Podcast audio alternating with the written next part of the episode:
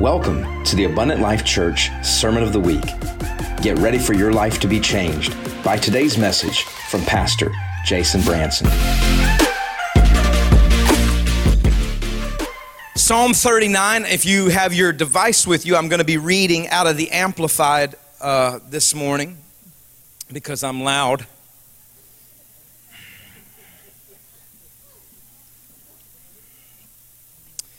Psalm 39, I'm going to begin reading verse 1. I, the Bible says, I said, I will guard my ways that I might not sin with my tongue. I will muzzle my mouth while the wicked are in my presence. I was mute and silent before my enemies. I refrained even from good, and my distress grew worse. My heart was hot within me. While I was musing, the fire burned. Then I spoke with my tongue, Lord, let me know my life's end and to appreciate the extent of my days. Let me know how frail I am, how transient is my stay here. Behold, you have made my days as short as hand widths, and my lifetime is as nothing in your sight. Surely every man at his best is a mere breath, a wisp of smoke, a vapor that vanishes. Selah. Surely every man walks around like a shadow in a charade. Surely they make an uproar for nothing. Each one builds up riches, not knowing who will receive them. And now, Lord, for what do I expectantly wait? My hope, my confident expectation is in you. Look at your neighbor and say, I have a confident expectation.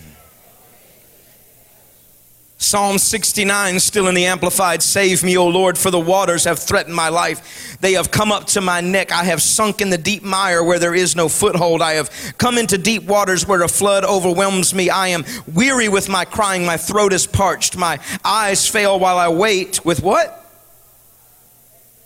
Oh, there it is again.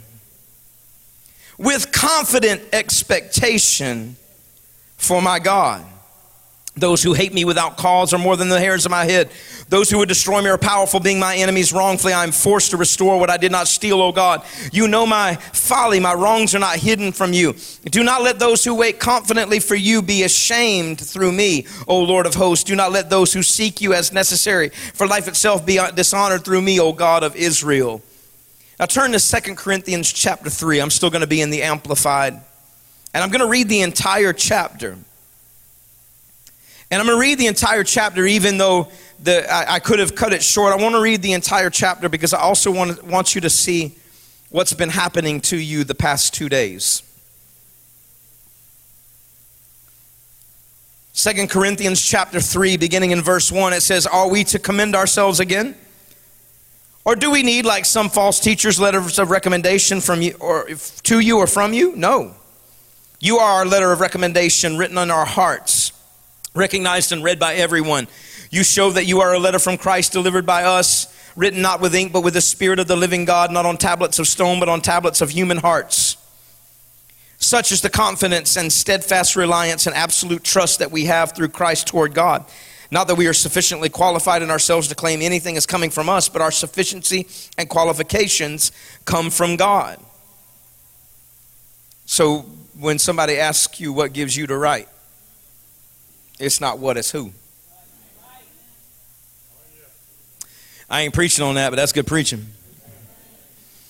He has qualified us, making us sufficient as ministers of a new covenant of salvation through Christ, not of the letter of a written code, but of the Spirit. For the letter of the law kills by revealing sin and demanding obedience, but the Spirit gives life. Y'all see that? The Spirit gives what? Oh, oh. Oh, there it went again. Now, if the ministry of death engraved in letters on stones, the covenant of the law which led to death because of sin, came with such glory and splendor that the Israelites were not able to look steadily at the face of Moses because of its glory, a brilliance that was fading, how will the ministry of the Spirit, the new covenant, which allows us to be spirit filled, fail to be even more glorious and splendid? That, that's why sometimes we, we say, if you save, notify your face.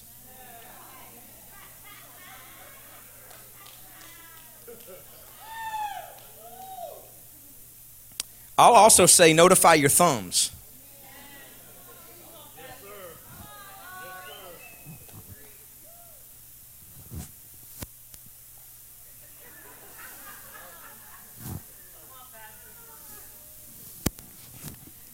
Just making sure you got it.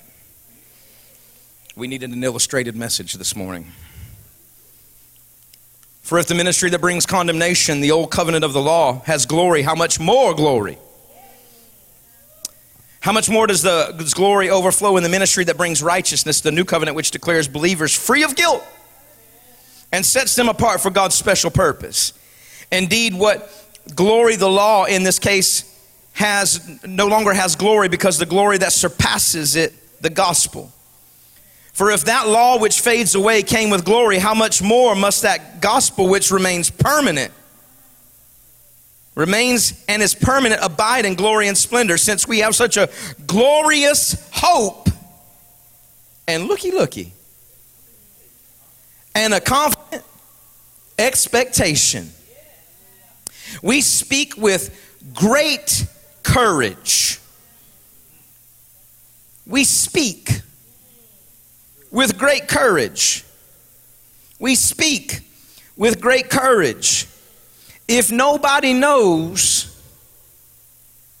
that you are a Christ follower, maybe you ought to open your mouth.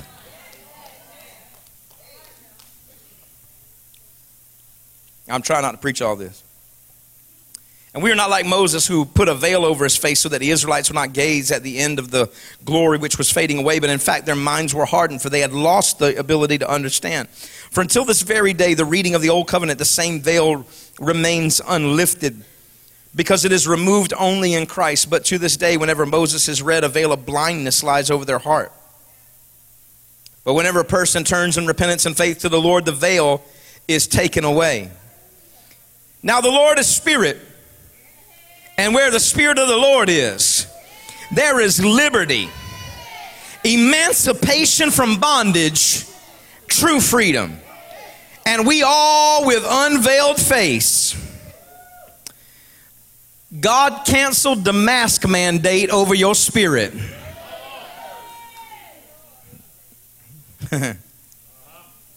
continually seeing as in a mirror the glory of the Lord and are progressively being transformed into his image from one degree of glory to even more glory, which comes from the Lord, who is the Spirit. Let's pray. Father, I thank you today, God, for your word. It is living, it is active, it is powerful, it is sharper than any two edged sword. Lord, let it divide today, God let it divide today, Lord God, the thoughts and the intents of our heart. Lord, today, as we wait for you with a confident expectation, let this house become pregnant with the promises of God, the prophecies of God, the purposes of God. Let the kingdom of God come and let the will of God be done in this room as it is in heaven. In Jesus' name we pray and ask all these things. Everybody said amen. Amen. amen. You can have a seat. See, I, am going to preach to you today, and, and, and, and I know this is kind of a, kind of a funny title, but, but now mo- both of my kids are grown. But when, when, when Dolly was expecting, I'm going to let that word sink in for a minute. When Dolly was expecting Chance, she was given a book. Somebody, some, some, as soon as they found out, some dear mother went out and found this book, a classic, and gave it to her. It's called What to Expect When You're Expecting.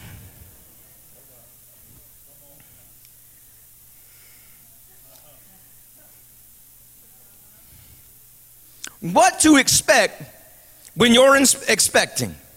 See, see, this was the thing is that as soon as they knew she was expecting something, they wanted to guide her in the in the administration of her expectation. Today I have been sent as an oracle of God to tell you what you can expect while you're expecting. I'm reading the, the Bible through the Amplified translation this year, and I keep finding this descriptive phrase inside of it, and most of the time that I find it, it's tied to the word hope. It's this descriptive phrase that says, We wait with a confident expectation. Look, look at your neighbor for just a minute and say, Neighbor, I'm expecting. Woo.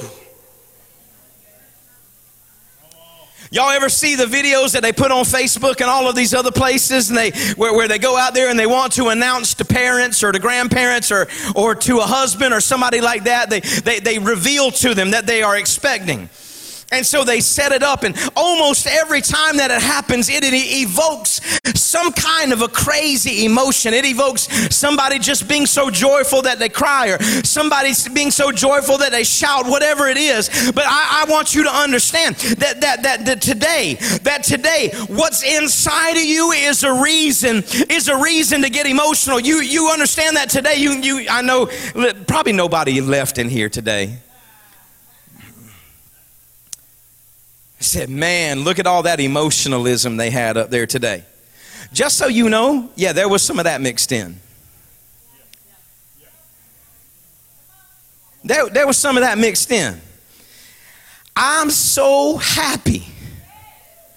I'm so happy. I'm not who I was anymore.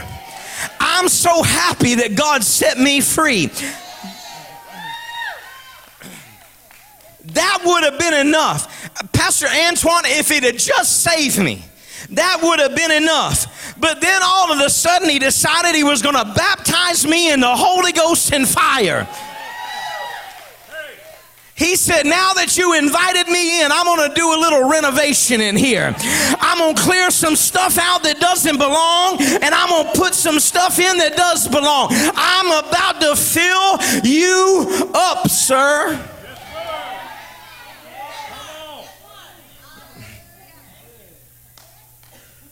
Hermanita, that should have been enough. But it wasn't. Because then he set me apart from everybody else. All of a sudden, when everybody else was all packing up, God decided He was going to separate me from the pack. He was going to put me, He was going to put me in a body See, there's some days, Pastor Antoine, that I may struggle. My faith may not be where it is, but on that day when my faith is weak and your faith is strong, all of a sudden the body begins to work together. If that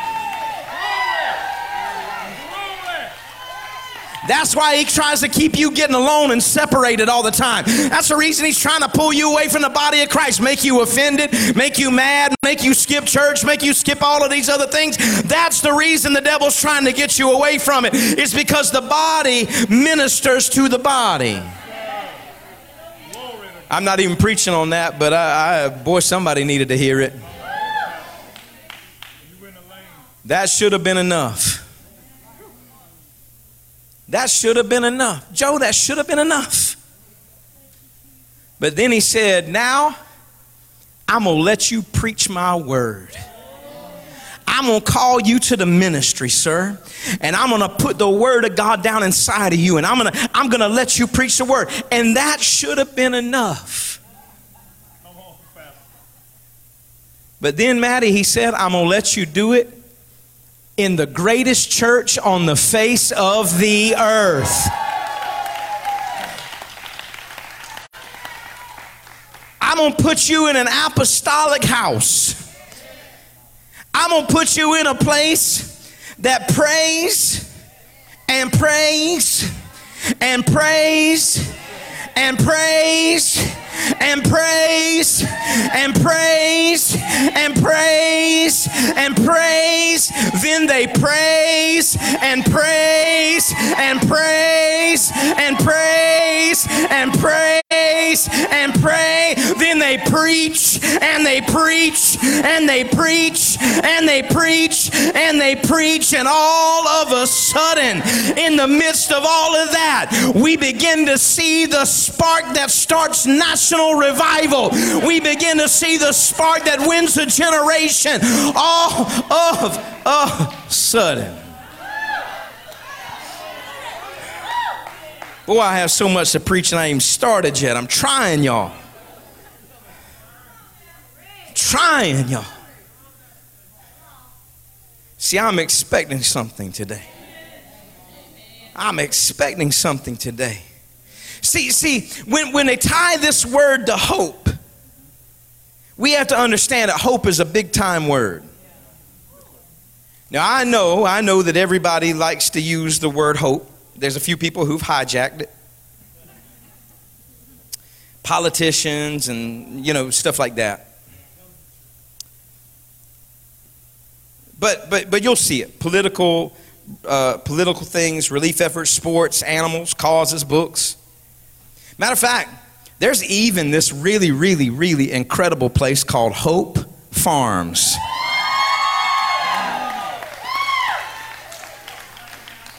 If you're unfamiliar with it, it's a place where God's daughters come to get set free.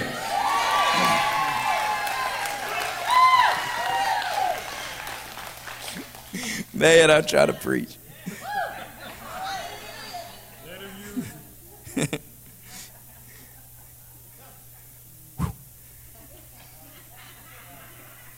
Hebrews 11 1 says this it says, Now faith Now, faith is the substance of things what? Mm. Hope for. Y'all, y'all, y'all remember 1 Corinthians 13, 13, I think it is? It says, it says, now these three remain. Faith. Oh, there it is. And love. And the greatest of these is what? Yeah, yeah, be, please be loving. Please be loving. Praise the Lord. When I was a kid, they used to have these things called tracts. And people would leave them for their servers as a tip. And like, oh man. I, I, that's a whole nother soapbox, but, but uh, please don't do that. If you do, leave it with an enormous tip. An enormous one. When this writer uses the word hope here, here's what he means. The hope, he's literally talking, is the, the word when he, when he says substance, it's, it's a transliteration uh, called hypostasis. Hypostasis, it's, it's a setting under or a placing under. It's a thing put under. It's a substructure, a foundation. It's that which has foundations, that which is firm. It's something that has an actual ex- existence. It's a substance. It's a real being. It's the substantial quality, the nature of a person or a thing. It's the steadfastness of mind. It's the firmness, the courage, the resolution, confidence, the firm trust, the assurance. See, today what you're expecting is what's holding you up. It's the thing. There was a guy one time said, said they said, uh, "How does it feel to be on the bottom of everything?" He said, "How does it feel to know that the bottom's what's holding you up?" I need you to understand that today your hope is holding you up. Your hope is holding you up. See, this is the reason that the enemy tries to sneak in with a spirit of despair all the time. He tries to come at you with a spirit of despair, tries to snatch hopelessness out of your life because if he can snatch hopelessness out of your life, he can just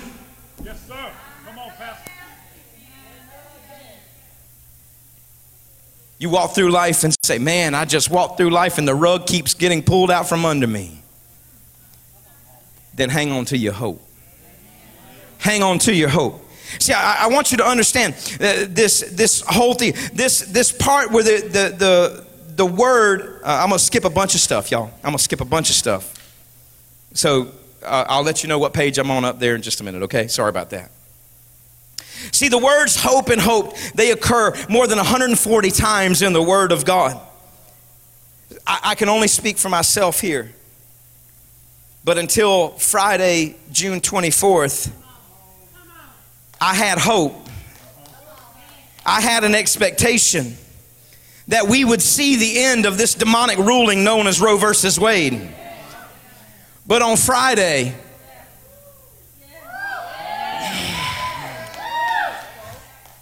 on Friday, all the pushing that the church has been doing all this time. I'm 46 years old, and for my entire life, we have been praying for two things the end of abortion and a national revival. And now you're about to see both in your lifetime.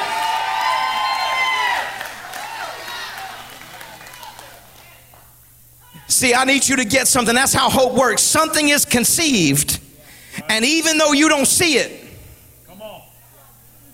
you know you're expecting. See, today I, I, I'm, I'm, I can say this with absolute confidence. I'm in a room with some people who are expecting. Woo. There's some folk who walked in here with a glow you didn't have before. There's some folk, there's some folk walked in and, and you, you might not have even told anybody about your hope yet. You might have not even said anybody about your secret yet, but you walked in today like,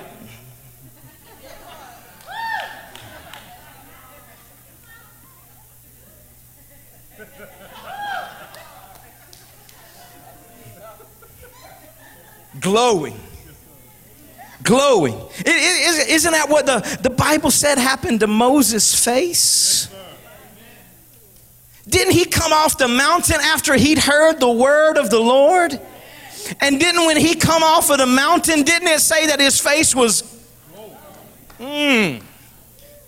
See, I, I and, and, and, and in Second Corinthians chapter 3, didn't it just say that if that which brought death made that kind of a glowing glory, how much more does that which brings permanent life bring incredible glory?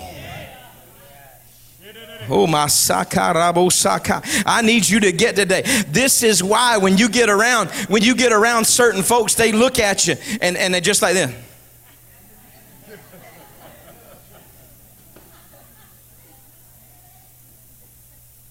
There's folks who worship in demons. They they uh they don't know why they don't like you. But you know what they say? Haters gonna hate, and potatoes gonna potate.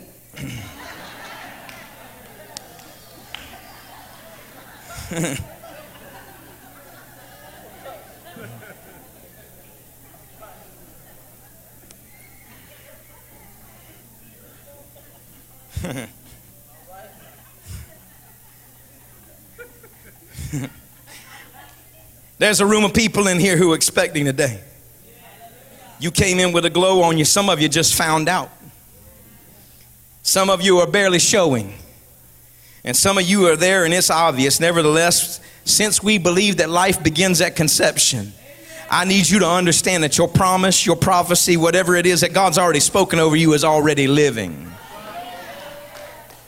Now, now, now, just for a second, I, I want to take a break in here because I do need you to understand that we tend to get what we expect. We tend to get what we expect. Let me, can I make a confession to y'all? Uh,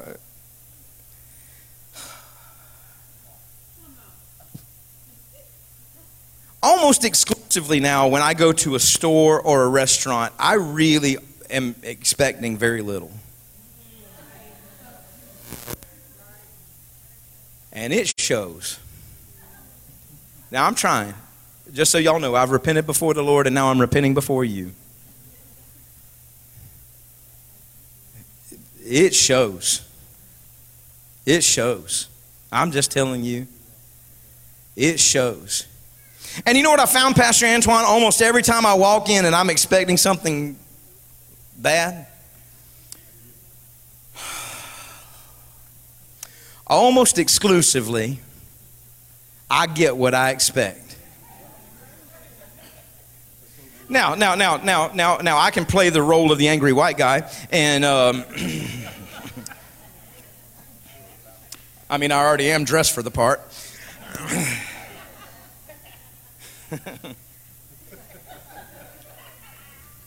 I play, play the role of the angry white, angry white guy and stomp around and act like it's somebody else's fault. But the fact is, is that I walked in with a very low expectation. And I got what I asked for. See, see, this is what I want you to understand. Galatians chapter 5, verse 16 through 25. I say then, walk in the Spirit, and you will not fulfill the lust of the flesh. See, you get what you expect. For the flesh lusts against the Spirit, and the Spirit against the flesh, and these two are contrary to one another, so that you do not do the things that you wish. But if you are led by the Spirit, you are not under the law. Now the works of the flesh are evident. So just so you, everybody is aware, all of the all of the folks who who want to talk about how judgmental Christians are and what gives you the right. This. Now the works of the flesh are evident, which are adultery, fornication, uncleanness, lewdness, idolatry, sorcery, hatred, contentions. The, boy, it was easy to amen those first ones, wasn't it? yeah, pastor. Adultery. Fornication. Contentions.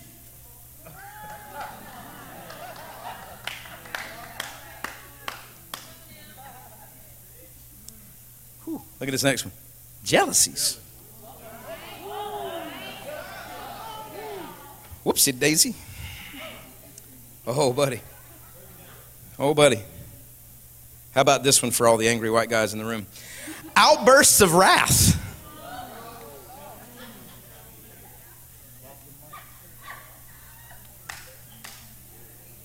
Oh, I was waiting on y'all to repent.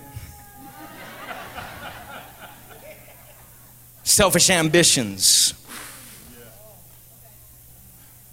dissensions, heresies, envy, murders, drunkenness, revelries, and the like. Of which I tell you beforehand, just as also told you in the past, those who practice these things will not inherit the kingdom of God.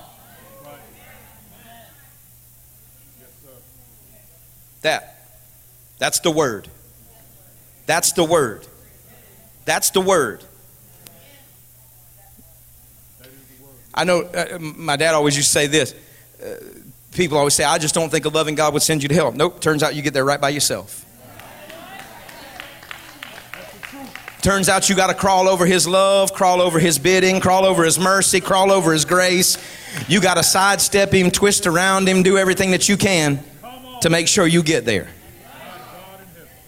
It's good preaching. But the fruit of the Spirit, can we just say this? Maybe what you produce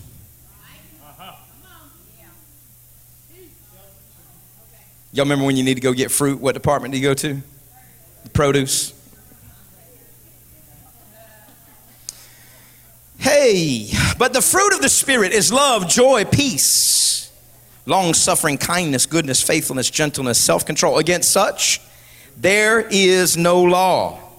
And those who are Christ have crucified the flesh with its passions and desires. If we live in the Spirit, let us also walk in the Spirit. Y'all ever notice how a lady who's expecting walks different? Particularly the more she gets expecting. Y'all know what I'm talking about? Come on. Come on. You know what I'm talking about?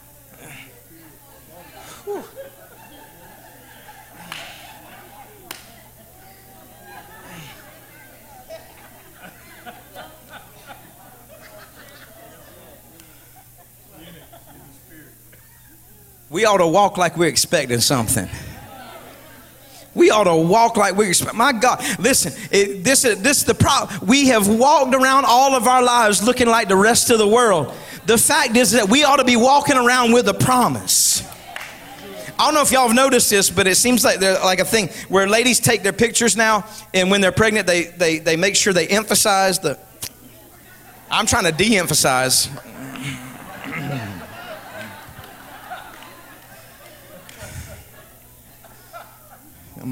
About to ask coat, my, Joe for my coat back. I, I can feel it coming off of y'all right now. But they'll stand there like, you know what I'm talking about? They want everybody to understand. I'm expecting something. Somebody ought to walk around and hold your spiritual belly and tell somebody, I'm expecting something. Shoo. Galatians chapter 6, verse 7 through 9. Do not be deceived. God is not mocked. For whatever a man sows, that he will also reap. I don't think I do damage to the scripture when I say, whatever a man sows, that he will also produce. For he who sows his seed in the flesh will of the flesh reap corruption, but he who sows to the Spirit will of the Spirit reap everlasting life. And watch, watch, watch, watch. And let us not grow weary while doing good, for in due season. Look at your neighbor and say, Are you close to your due date yet? Shoo! My God, I'm telling you, I feel that when I felt it when you said it. Some of y'all are close to your due date. In due season, you will reap a harvest if you do not lose heart. My God, some of y'all's due date is closer than ever. I need you to understand this is why we're warring in prayer and worship and preaching against the spirit of fear. Why? Because if you keep lying in bed with fear, you'll eventually give birth to what you're afraid of. Yeah. My God. Go. Let that marinate for just a second. I'm not going to read them all. Ezekiel 11, verses 5 through 10. I want you to just see this one little bit right here. It says, You have feared the sword, and I will bring the sword upon you. Job 3:25 for the thing which I greatly feared has come upon me. And the thing I and what I dreaded has happened to me. I, I need you to get that if you're if if you're not careful, you'll give birth to whatever you're afraid of. That's the reason we stand up and we, we speak to the spirit of fear all the time. All the time we speak to the spirit of fear. And it seems like that's the one the devil always wants to put in your life. Boy, I want to keep preaching that, but I won't. What if instead we could be like the man that was sitting next to the gate beautiful in Acts chapter 3? The Bible says that he was sitting next, he had been lame from birth, lame from birth. So, so, so, so this guy never stood a chance. So every day he had to rely on somebody to come by, get him, and drop him off so he could beg, hoping that the generous people of God, by the way, those three words go together, that the generous people of God would take care of him. That day, as he's, as he's up at the gate, beautiful, the Bible says that he looks at Peter and John. He looks at the two apostles. And this is what he says expecting to receive something from them. Fortunately for him, that day he found the boys without their wallet. Because they said to him, Silver and gold we do not have but what we do have, we give to you. In the name of Jesus Christ of Nazareth, rise up and walk. What his first birth couldn't get him, this one got him. All of a sudden, the Bible says, and the man stood up, grabbed their hand, and stood up, and immediately his feet and his ankle bones received strength. And he ran into the temple, running and leaping and praising God. Well, that brother was emotional.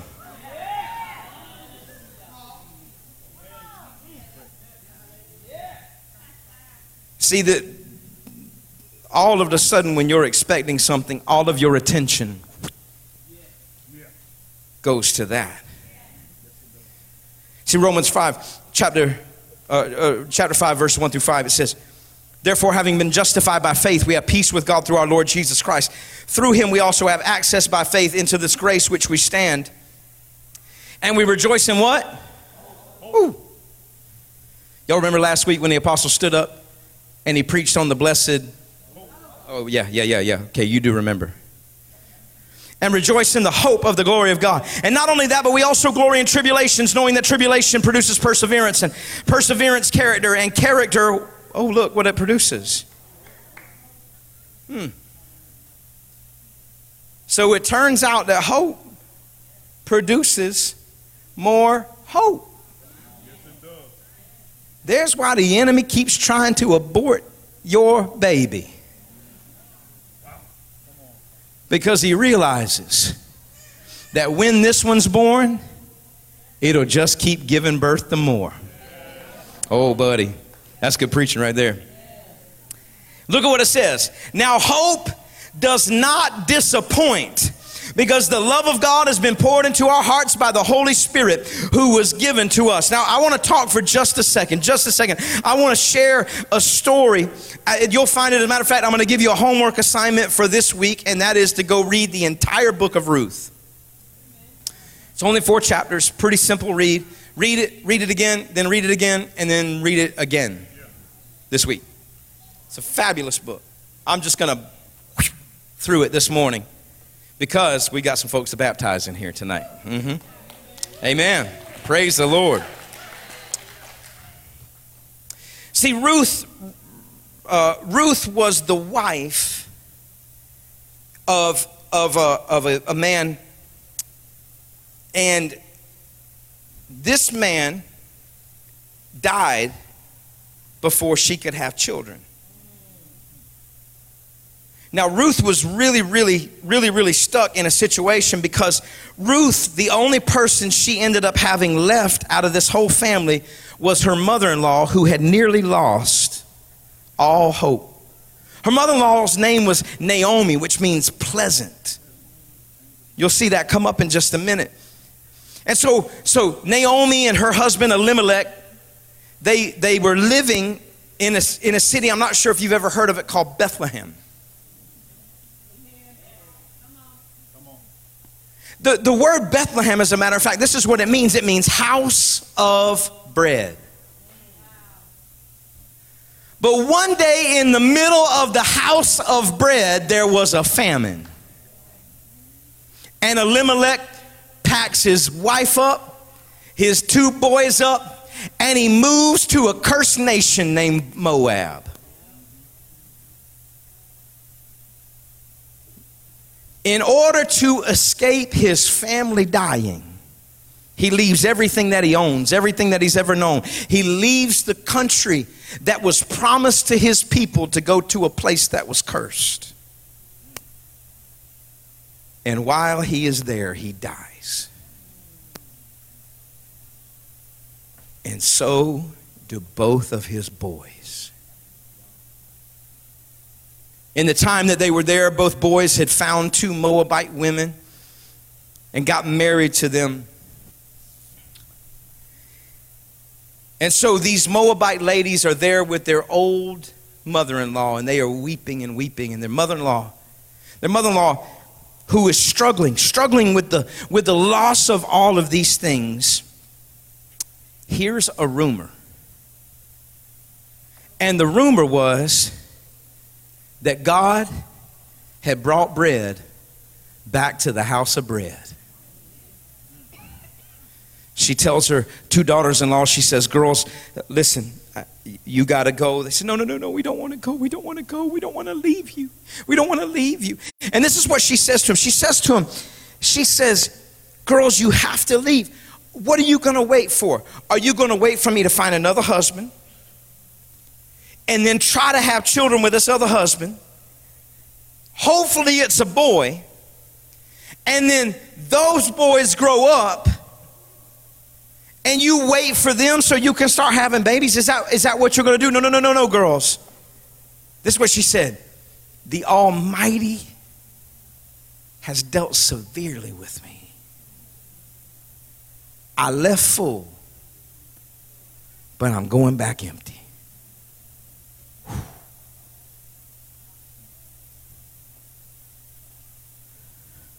I left full, but I'm going back empty. One of her daughters in law finally heeds what her mother in law says. Her name was Orpah, and she leaves and she goes back to her family's house. But Ruth says to her, I'm not going to leave you. Where you go, I'm going to go. Where you live, I'm going to live. Your people are now my people, and your God is now my God. So these two widow ladies leave by themselves and they make, I believe it's a 60 or 70 mile journey so they can get back to the house of bread. But, but, but understand that their situation is not any better. These two ladies who are traveling by themselves, they can only eat what they carry. They can only eat what they carry. And, and, and, and, and they, of course, obviously can't carry enough for lodging. So, so the journey from every indication that we have takes somewhere around 10 days. For 10 days, these women sleep in the open and they, and they eat only what they can get. If you look at the terrain, it's a really, really strong terrain. It's a really, really difficult thing. But these ladies are going to this place only because there is the hope of something to eat. Their situation isn't better, it isn't worse. And now, now they get to where they're going, and everybody says, Oh, look, it's pleasant. Come here, Miss Pleasant. It's go, good, good, go, so good to see you, Miss Pleasant. And she says to them, Don't you ever call me pleasant again. Call me bitter. Oh, buddy. Have you ever been in a spot where you felt like God didn't deliver and you let yourself get bitter? Here's Naomi. She's struggling in the midst of this whole thing. And Ruth says to, to her mother in law, She says, What do you need me to do? And she says, Well, here's what happens in the law. I'm not going to read the scriptures, but, but, but here's what happens in the law. If in the law, in Leviticus 19, verses 9 and 10, if you want to look it up, Leviticus 23, verses 22 and 23. Those who were poor, who were widowed, had a right to go to a person's field. So, so, so what they would do is they would, they would make a field, they would plow a field, and they would plow it with sharp edges, but they would, they would reap it in a circle. And so that everything that was left on the edges and everything that was left on the plants that they had already reaped, the poor could come in and they could take those off of there. So the Bible says, the Bible says that, that Ruth goes out one day so she can glean in the field, and she happens. She happens on a field of a man named Boaz.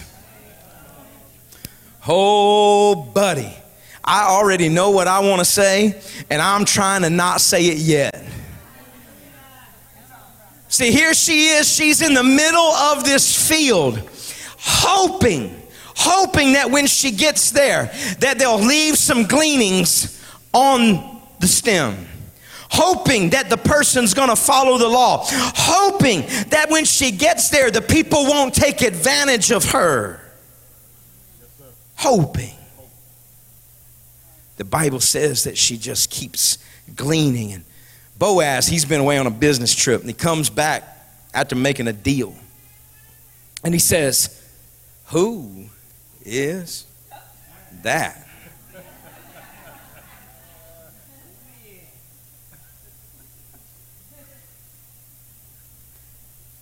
Y'all know that's how he did it. hey,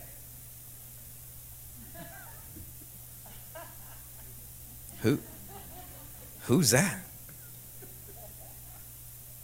Oh, that's that, that, that Moabite lady named Ruth. Boaz says, I've heard of her. I heard that when her mother in law tried to make her leave, that she wouldn't leave. I heard that, that she came to this country and, and has decided that she's going to be a she's to be an Israelite with all of us and she's going to serve Yahweh. I, I heard about her. I heard about her kindness. So here's what we're going to do, guys. What we're going to do is when she comes to glean, I want you to just let her do stuff she's not allowed to do. I want you to let her, I want you to let her to go to, to places that are full and keep on doing it. And, and, and by the way, guys, as you're going, I need you to let your little cornucopias tip over. And I need you to let handfuls of Skittles fall out of that cornucopia on purpose. So while this girl's over there trying to get what she can off the Skittle plant,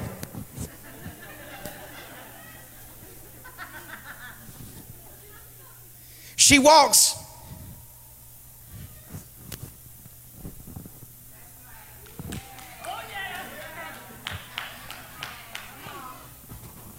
The Bible says that she stays with him all day long, and when she gets there tonight, she the, at night she leaves it. So this was the deal, Pastor Luke. She was going there so she could see if she could survive for a day.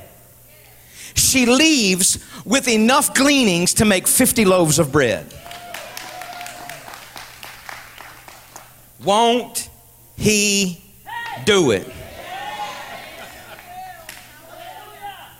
You've been wondering how you can make your social security check move farther, how you can get your disability to move farther. I need you to understand that God didn't design you to just snatch whatever was left, He designed you to pick up.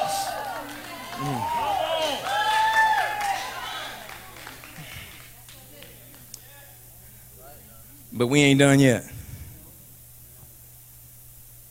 So the Bible says, they, they go, she goes back to the house. She says to her mother in law, her mother in law, she walks in. I'm picturing it like this. Because, I mean, enough to make 50 loaves of bread, that's got to be a lot.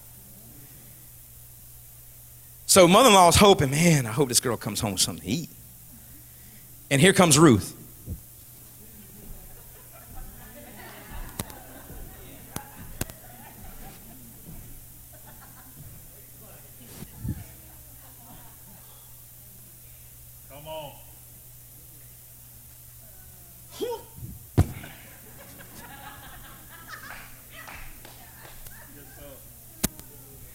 Goes out the door, she does like this.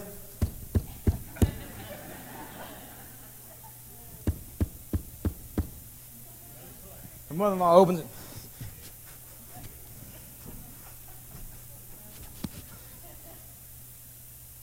She said, Baby, where you been?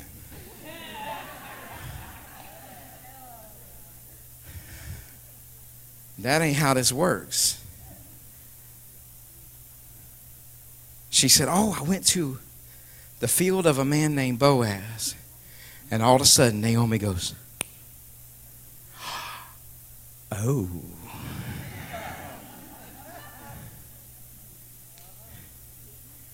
This is what she says. So I'm going to I'm to read it out of the message. Uh, where is that? I skipped a bunch. Page 9. Ruth chapter 2, verse 20. Naomi went on and said, That man, Ruth, is one of our covenant redeemers, a close relative of ours. Honey, he has an obligation to take care of you for the rest of your life. See, see, she gives her all kinds of stuff. It, it, it was pretty complicated, um, so I won't go over that now. But, but, but Ruth pretty well makes it known to Boaz available.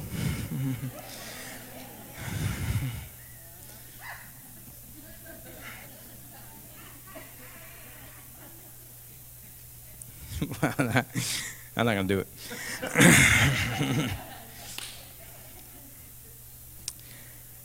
I'm available. He says to her, Listen, there is, a, there is one who's closer than me. Let me see if he's willing to do it for you. And if not, I promise you this Ruth. That I'll take care of you if he doesn't. So I want you to understand a little bit about this process. What it was was so that a man would never lose his inheritance and so that a man's family name wouldn't die out. What would happen is is if he died before he could have children, one of his close relatives would marry his wife so that she could raise up a child in that man's name and so that his name would never leave. That way, also, that the widow who was left, she would retain all of the lands so that the heir would continue to have the lands. I know that's a really, really quick explanation of something that's very, very complex, but that's all the time that I have to, uh, to give you the explanation. But, but take a look at it. It's called a kinsman redeemer or a covenant redeemer or, or whatever else it is. Just go take it, study it for yourself. That's also some homework that you can have for this week. What, what the deal is, is that when, when, when she's about to leave, though, he says, I'm going to take care of you. And the Bible says, it gives, gives these measurements. And so I did the conversion on the measurements. He says, Hold out your shawl. I want to send you home with some more food. So the Bible says that while she's holding her shawl, this brother pours 12 gallons of barley in her shawl. So Ruth heads back home.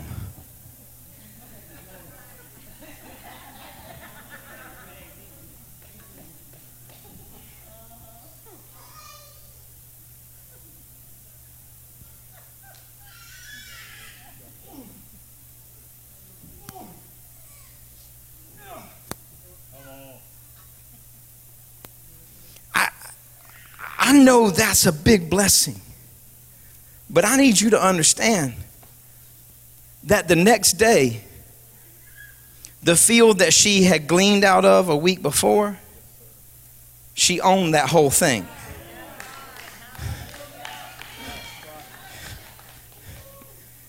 See, there's a part where the Lord gives you a blessing so big, Robert, that you can't carry it.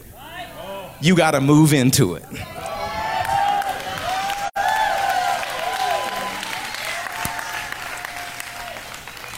I know it feels like you've been dragging your blessing.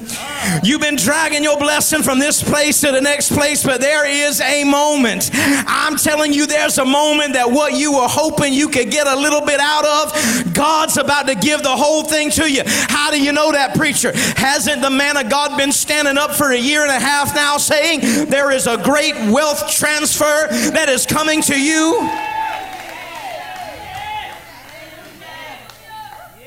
My God, I'm pregnant with a wealth transfer.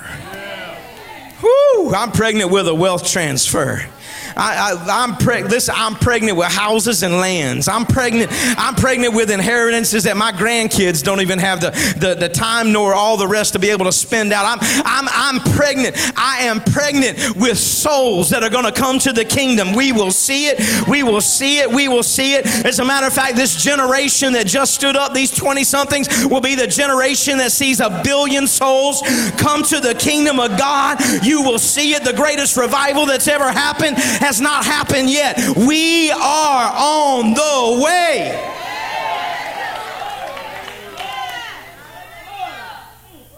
Satan already took 63 million babies. He's got to give them all back. Everyone. Thank you, God. The Bible says in Ruth chapter 4, verse 13 Boaz took Ruth and she became his wife. And when he went into her, I'll let you leave that one up to your imagination. The Lord gave her conception. All of a sudden, Ruth was expecting.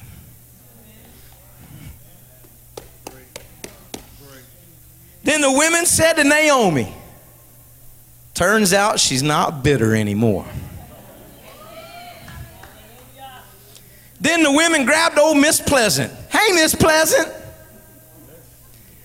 Blessed be the Lord who has not left you this day without a close relative, and may his name be famous in Israel. They had no idea.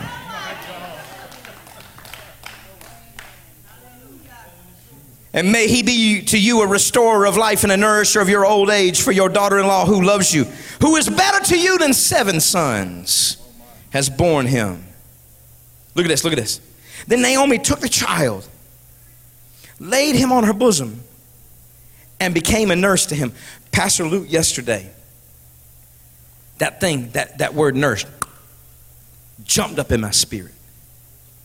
I was in the pool. I ran out of the pool. I grabbed my phone so I could look up and see what it was. And, and, and, and so the, the word is the Hebrew word aman.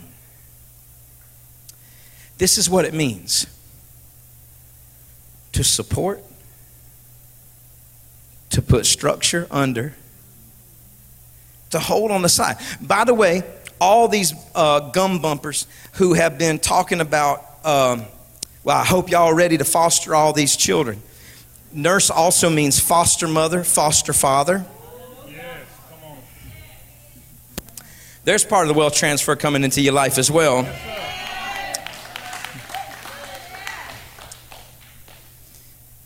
For, until that boy was about 14, Naomi toted him, I'm, I'm, I'm guessing.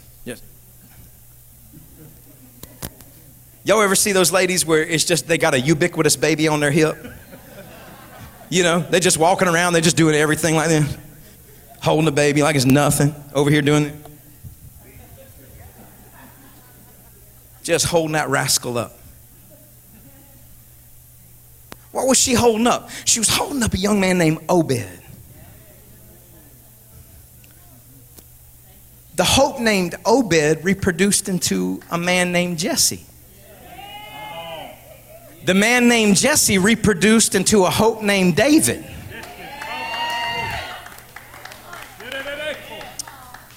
Twenty-eight generations of hope later.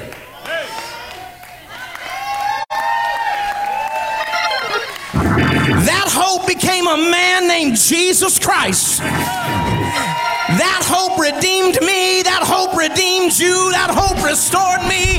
That hope restored you. That hope was the, my God was the one that lifted me up.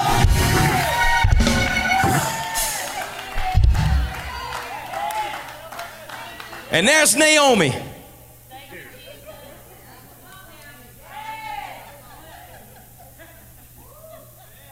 Got to do something with the right hand switches mode. handling it. I need you to know something.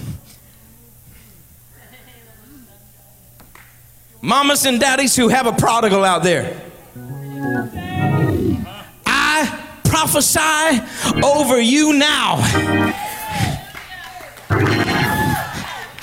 Don't stop holding them up. Keep on supporting. Keep on hanging on. Don't let them go. Don't lose your hope. Don't let your strength run out. Just keep holding on because one day what you reproduced is about to reproduce its. My God.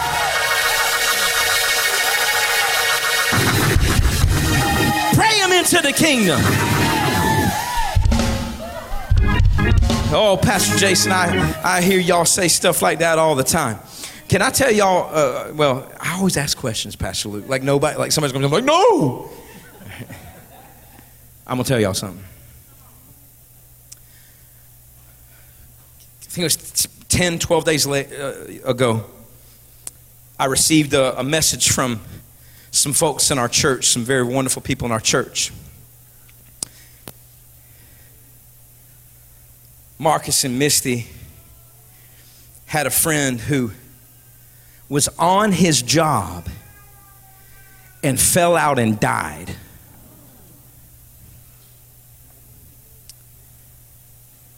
They see him, they find him, they pick him up. The hospital revives him. He dies three times. Went into a coma. ICU on a ventilator that called me up. They reached out to me and said, Listen, this is what they said Pastor Jason, would you go by and lay your hands on this man? Just call him up out of whatever he's in. I said, Sure will. So I popped over to the hospital. When I got into the hospital, there was a man in the hospital. I sat there, was doing my best to try to, to try to, uh, to respect his time with him. But what he was saying, I couldn't stand. Couldn't stand it. So finally, I walked around the walked around the, the bedside. I looked at the man when he finally decided to take a breath, and I said, Marcus and Misty sent me by here to call heaven down on him. You mind if I do that real quick? So I laid hands on the man. I called the spirit of death off of him. I commanded it to loose him and let him go. I prayed in the ICU like we pray here. I commanded the spirit of death, the spirit of despair, everything that had a hold on this man, I commanded it to loose him and to let him go. I got a message from Marcus and Misty about uh, two days ago that said, Oh, yeah, the day after you came by and laid hands on him, he woke up and he's off the ventilator.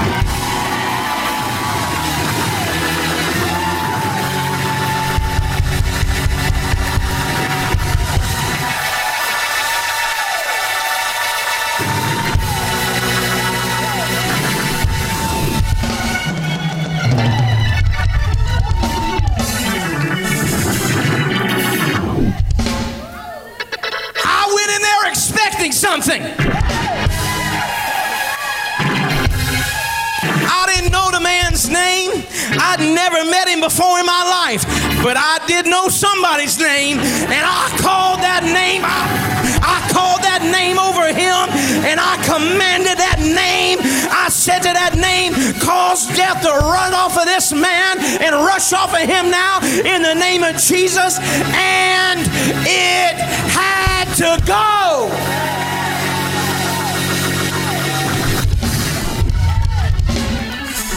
So, mama and daddy,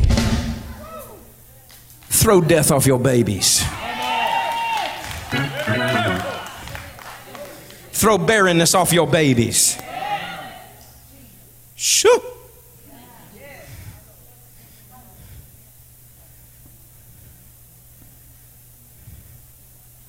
Go ahead and give us something to light there, Trey. I, I probably need to stop.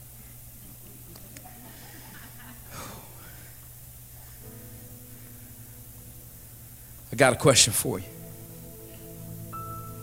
How far along are you?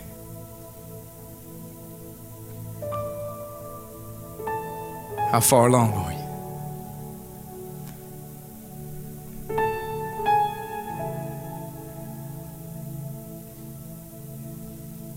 Isn't that what people ask when they know?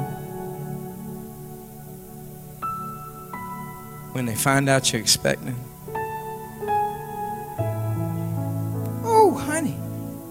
How far along are you?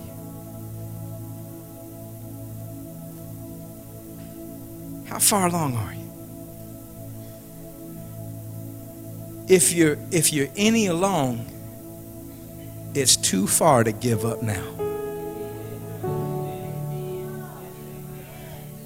I can tell you you're carrying something special. I can see the changes watching watching how it's a little harder for you to get around. I watch how you have to bring yourself into prayer meeting sometimes.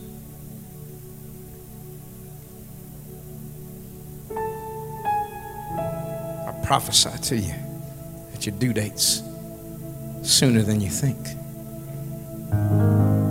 You're about to deliver. Go back to where you were before. That was good. You have the command to be fruitful. Just how far along are you?